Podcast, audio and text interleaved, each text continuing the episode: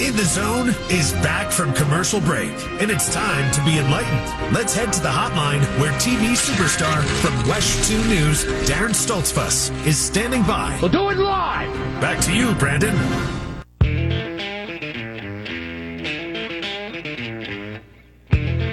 Daren Stoltzfus, WESH 2 News sports director. He joins us right now. Daren, I know you don't do weather for WESH. That is reserved for the likes of Eric Burris and Kellianne Klass. But do you have any idea what's going on out there? How concerned should I be if I were to get in the car in the next few minutes? Hey, you just said it. I don't do weather. I'm watching Tony Mainolfi now with a lot of different colors behind him on the screen, though. So that's never good. Uh, that's uh, that's not making me feel too great. So, but I have done weather in the past, Brandon. I will say, just for hurricanes, they'll put me out and I'll stand there in the rain and tell people to stay inside. that's it. That's all you got. How hard is that That's to do with the with the green screen behind you and the uh, and you know pointing to the right areas? Those little details, I feel like I would mess up often. Oh, I'm sure. That's what I'm saying. I, I was just standing out in the actual range, just saying, Oh, "Hey, don't don't leave." I, I don't have the uh, the only time I'm in front of the green screen is for the uh, the nice Mullinax Ford logo behind me when I'm talking about sports. Well, we've got a lot to talk about in that regard. What did you think of the game last night? It was pretty good for a while. I mean, at least close. I never really felt like I was going to sit back and call this one an all-time great, but um, but but at least it it kept us engaged throughout the uh, the majority of it. Where did you land on the entertainment level of our national championship?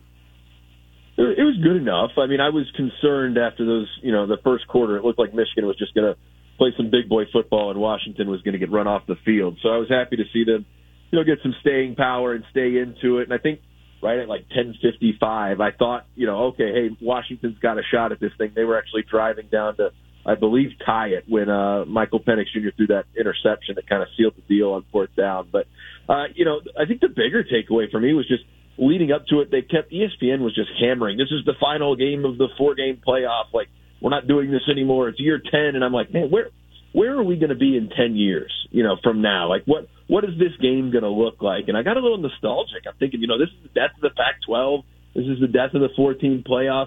Like, where is this sport going? And what what are we going to say in ten years? Is the game going to be in a better place? Hopefully, uh, but man, there's no telling what this is going to look like ten years from now.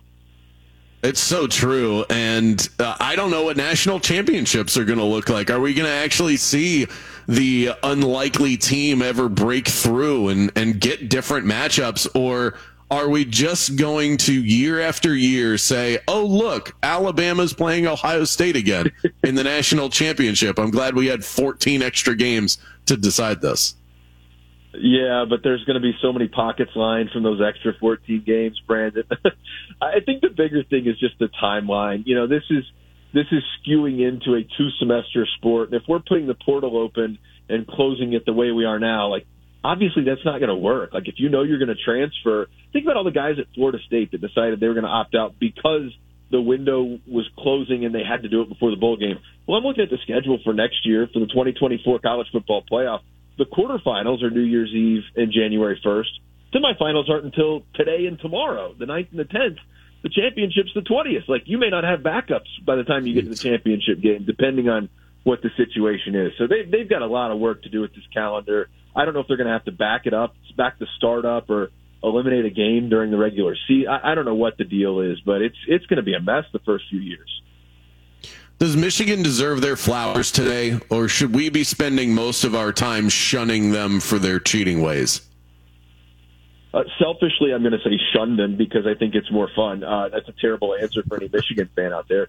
Uh, but when your head coach is missing for six games in the regular season, you know that, that's just ridiculous. What other sport can you have your manager or your basketball coach sit out for half the season and then you still go on and accomplish what they did? So for the kid, the kids on the field, the, young men on the field, it, it is incredible what they were able to accomplish in just what had to be uh, you know, a bastion of silence. Whatever. I'm thinking of Steve Carell in that movie where he's like putting up the the dome of silence. Like that had to be what they were actually in, but it worked to just block out all the outside noise.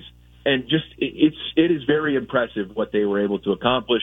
But I do wonder if in a couple of years if there's going to be a little asterisk because of what they you know the sign stealing and all that. But I doubt it. I, I mean, college football is kind of anything goes at this point. So uh, it, it, it's starting to feel like NASCAR. If you ain't cheating, you ain't trying. If uh, if Jim Harbaugh were to move on to the NFL and win a Super Bowl, he would join a very elite list. Paul Brown, Barry Switzer, Jimmy Johnson, and Pete Carroll is the only coaches to ever win a national championship in both sports. If you were in his position right now, what would you do after winning this national championship? No question. I'm moving on to the NFL. I think it is it's his alma mater. He cares deeply about Michigan. Um, but college football is just, again, it's a mess, and it is a completely different sport than it was even four years ago.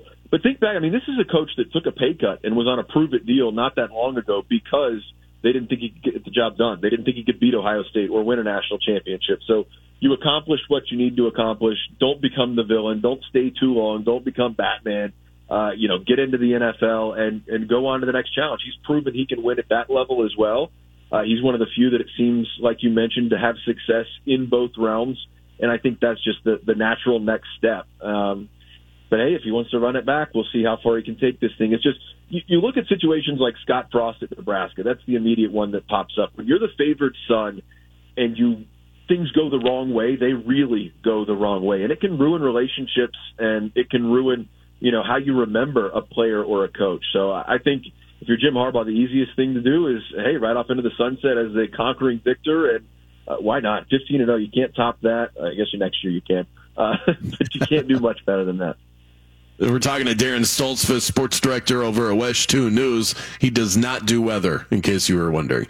Big news out of UCF. Javon Baker, star wide receiver, he's declaring for the NFL draft. How big of a blow is this for UCF's offense? And was this something that was expected? My co-host says he kind of saw this one coming, maybe some uh, read some tea leaves, but um, it took me by surprise. What about Javon Baker to the NFL? Some tea leaves, some message boards, some tweets. Uh, this was not a hundred percent surprise, but yeah, it's a huge blow for UCF's offense just because of the playmaker he was. If you look at some of the catches he was able to make, he was an all first team Big 12 guy. They only had two of those. I mean, this was this was a great guy. Now their wide receiver room is pretty deep for next year. I don't think you can fault a guy for taking advantage of the opportunity he's had in front or in front of him.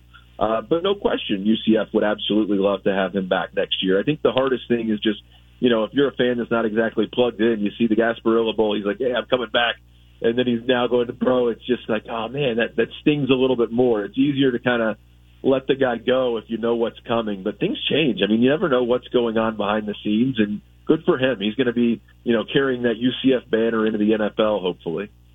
I want to wrap with a Magic question. We got Magic T Wolves tonight live from the Kia Center.